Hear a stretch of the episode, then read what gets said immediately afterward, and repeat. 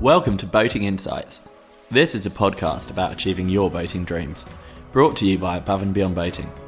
We deliver the leading courses to skipper your own boat. Hi, so I'm Neil Driscoll, your host, and I've got my good friend Deb from MySail here. Thanks for joining us, Deb. Thank you, Neil. Thanks for having me. No problem. Now, today we are going to be helping, or trying to help, run you through some stuff to do with one of the issues Deb and I both work with a lot, is finding crew. Keeping crew, meeting boats. Deb, you've come to us from your company, MySail. Do you want to just explain what that does and why you know a bit about this? Yeah, absolutely. So, well, MySail's been running for about a year and a half now. We have over 3,000 members across Australia and New Zealand. So we started to help deal with the problem of getting your crew sorted. So MySail is like the LinkedIn for sailing. It helps yacht owners manage their team as well as connect with new sailors. And so that means for the crew, Neil, that they can then connect out with new yacht owners and find some new sailing opportunities. Awesome. And, you know, I've seen firsthand this working, and it's an amazing tool and gradually finding its way around Australia and New Zealand and hopefully soon some other parts of the world. That's right, yep. Now, after you. I was just saying, more to come. Now, one of the things I see when people first, particularly looking at racing here, you first start racing is finding crew. It's one thing finding a couple of people to come out and jump off the boat on a Saturday afternoon. Finding crew to come and race your boat can be a bit tricky. Why do you think it is an issue to find crew to join your boat? What are the main hurdles that the yacht owners find from your perspective? Yeah, Neil, well, one of the things is just knowing where to find crew to begin with. So if you're looking to find some new crew, you need to have a place to go to actually find them. So that's one of the things that MySail does, is it gives you that place that you can find crew. Beyond that, though, it's also understanding your objectives, understanding the level of where you are on your boat and what type of crew that you're looking for. So people are really busy these days. There's lots of conflicting priorities. Not everyone can make every race. So if you have a really good pool of crew that you can tap into so that you always have enough crew for every race, and just making sure that those are also the right crew for your team. So it's not just about putting bums on boats. It's about finding people that are going to fit into your team dynamics and want to do this type of racing that you're going to be doing. Awesome, thank you. And I mean, within that, then the other side, I suppose, is for crew. I mean, you've got the people that might have family, work, whatever life commitments meant that they've dropped out of sailing. They usually find their way back in quite easily when platforms help. But what about the new people as well? So I mean, it's great that new people can get in, but I mean, would you agree that the owners need to be clear on if they're happy to take people on a journey? Because you might be that they all start with new crew, but then in 2 years' time, everyone's sailing quite well. Is that? Absolutely. I always encourage people, if you're running a program or a boat where it's suitable to take new people along and to help train them, it's a fantastic way to give back to the sailing community, to help get new sailors involved, and to help grow the overall pool of sailors that are out there and that are available to be crew. So if you can take new people along, absolutely do that. For some programs, for some races, that's not suitable. You do need people with a bit more experience. But you might be running a boat that does twilights and does a Blue Water Sydney to Hobart program. For your twilights, grab some new people, take them along when you can. Obviously, for your Sydney to Hobart Blue Water program, that you're probably going to want people who have some experience to do those types of races. Yeah, awesome. Thank you. And even within that, though, it's funny, isn't it? Like some of the boats, well, I think 4 of the boats we've helped that are going to Hobart this year, I know half the crew they found because they were new to sailing and joined them for twilight programs 5 years ago. And then they've gone on the journey together, and now they've really got awesome crew that they're all also really good mates that know the boat. So, being prepared to invest in people at the beginning of their sailing. Absolutely. And if you're a skipper who's new to racing as well and you're looking to build a program, then you're not likely to get the top-notch sailors on board if you're new to sailing yourself as a skipper. So get some people who have some experience, take some new people and help train them. So if you can get some onboard coaching, you can make sure people have opportunities to learn as they go in a safe and supportive environment. Start with some racing that is suitable for newer both skippers and crew. Start with some twilight racing, progress to some short inshore type of racing, go to some short offshore racing, and build your way up so that you can then, as you said, you're really building up a team and building up a crew together. And that's quite a rewarding experience, both for the skipper and for the crew that you're taking along that journey with you.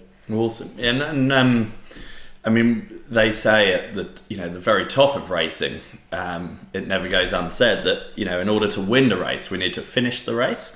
And I think that sometimes people lose sight of that. The minute they hear the word racing, that's like, oh my God, we've got to win. We've got to get all these hot shots. But, you know, if you can go from having been working late every night of the week to now finding that Thursdays you're getting out of the office in time to go and do a twilight race, and you're just getting out there and getting amongst it, and maybe you've got inexperienced people, that's an amazing step in your sailing and realistically your lifestyle as well, right? So would you encourage people to, where would you encourage them to start with that? Saturdays, Thursdays, Wednesdays? I mean, it depends on your experience. It depends on, I guess, when you have free time, if you've got kids, if you've got jobs and other programs, but definitely twilights is a great way to get started. And as you said, be clear on your objectives.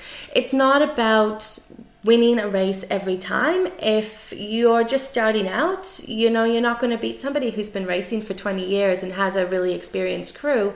So getting around the course and finishing every race safely is a really great place to start. Also making sure that each week you're not necessarily comparing yourself to the best sailors out there, but you're using them to learn and you're trying to make incremental improvements to yourself and your team. That's a really good objective. Well, and the good thing with the Australian PHS measurement is if you come last long enough, they'll give you a bottle of wine anyway, right? So. That's right. Everyone's a winner. Anyway, we won't go too far on that one. But the other bit then, so, you know, you found some crew, hopefully through your platform, but then once they've come to the boat, bit of a passion of mine, you know, safety, induction. I know we've chatted a bit about it. What are the kind of key headlines for inducting people or, you know, things to make sure you do if you're bringing new crew onto the boat? Absolutely. If you've got somebody new who's joining your team, I would encourage you to talk to them before they come down for race day. Send them an email or pick up the phone and have a quick chat. Make sure they know what they're getting themselves into. They know what to bring for the day. They know what to expect and what their role is going to be. That will help them be prepared and also be more comfortable with what they're doing. When they do come down, get them to come a bit early. Somebody on the boat, whether it's yourself or one of the experienced crew, can kind of show them around, explain their position, explain how you do things on your boat, and go over some of the safety details before you go out. That's probably an important thing to do on a regular basis, even for your regular crew, is go over man overboard procedures, where safety equipment is, some of those key details. You can develop some tools to help your crew with this as well. So you can maybe make a crew manual that has some key safety details and some procedures for your boat, a position playbook, position cards. There's some of these tools that you can kind of create once and share. And that means you're not kind of repeating this every time. We've got a lot of that on our blog. So if you go to blog.mysail.team, there's lots of resources and information there as well for people to check out. Yeah, I've had a good look. There's some really good stuff. It can be a bit overwhelming, but I mean, that paperwork, that kind of stuff, I mean, it always needs revisiting, but both of us, we've worked with so many teams. You see every possible level that you can think of, and definitely the, you know, be it the skippers or people in their team that put some effort into that. I think you set a precedent of how things are, and you know, some of it might seem overkill, but you know, you are potentially, even just a twilight, you're taking people you've never met before on a boat they've never been on, in a scenario where it's going to get dark, potentially windy. Whether or not there is any alcohol involved, you still need to be clear about making sure that you've done what you can to keep them safe, and even just as simple that, you know, if someone falls off the boat and they are safe, that the new crew would know what to do to help out. So yeah, all of that's key, isn't it? Absolutely. And, you know, as you said, some of it might be overkill. Well, you might not need to make, you know, a crew manual, position playbook, position cards, do lots of man overboard training for every single program. If you're just running twilight racing, it could be enough that people come down, you know, you just do a really 5-minute quick induction to your boat, make sure people are comfortable, that they're wearing a PFD if, you know, if it's going to be bad weather or if they don't know how to swim or they're not comfortable, and just make sure that they know where safety equipment is and some key things.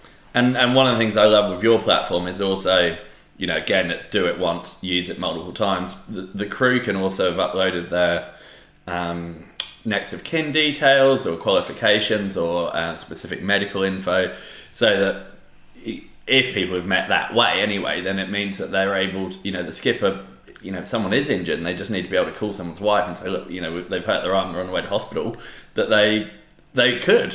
Yeah, absolutely. So if anybody who's on your crew list, you're able to access that detail. So that's by a skipper invites a crew to join the crew list. The crew accepts, so that we're only sharing details when they have permission to do so. But then you can access their next of kin details and some key safety details, as you said. You can also add some of your own notes if somebody has an allergy or medical condition. You can have that all kind of kept in one place to really help improve the safety on board your yacht. And then just finally, just to wrap up, the just what about any advice for crew? So crew joining a boat, just things that they should think about, you know, to really, you know, add value and fit into the team dynamic. What are your key ones? Absolutely. Well, I mean, if you're a new crew joining someone else's yacht for the first time, remember, it's somebody else's yacht. It's a team that's been together for a while. So you really go with an open mind, ask lots of questions, you know, find out how they do things on their yacht. It may be different from how you've done things in the past. Be open to learning new things, to trying different ways of doing things. And also make sure you're safe though and you're comfortable. If you go and join a yacht and, you know, you don't feel comfortable for whatever reason, don't, you know, feel afraid to kind of thank them, but decline to go on the next race. But also, you know, be really positive about it. There's a team dynamic where not everyone is going to necessarily get along with everyone else. But you should be grateful and you should be thankful that somebody's invited you along on the yacht. So that's kind of what I'd say for new crew. Awesome. Thanks, Deb. I couldn't agree more with all of that. And then I was just also going to add in terms of stuff you can bring to the table. I mean, we've got an online platform that means, for example, if you wanted to just rock up and you might not be a gun sailor yet, but you might be able to just start learning your VHF or your navigation or some of the preparation in our online skipper. So there's a lot you might be able to do, and you'll be amazed a lot of boats until they're doing full and offshore races, there's no one around that actually really knows how to use the radio or navigate or anything like that. Yeah. So actually, you know, taking a bit of time to learn some of that, obviously prefer you to use my platform, then you might find that you can become an asset in areas that you hadn't even thought about. Absolutely. And going to the VHF course, so we recently had a request for a crew that had a marine radio operator certificate for a race where that was required, and looking through the database, actually I realized it's something that a lot of people don't have. So if you are looking to do some offshore racing where some of these certifications are required, then it's a really great way to kind of get some more opportunities to go offshore by having some of these certifications, as well as, you know, giving you valuable knowledge and improving safety on board as well. So even if it's just from a purely selfish reason, that's, you know, I would definitely recommend crew take as many qualifications as they can. Awesome. Well, look, Deb, thanks very much. I really enjoy helping get people out on the water with you, and we'll do another one of these later in the year. Absolutely. Would love to. Thank you so much for having me, Neil. Thanks.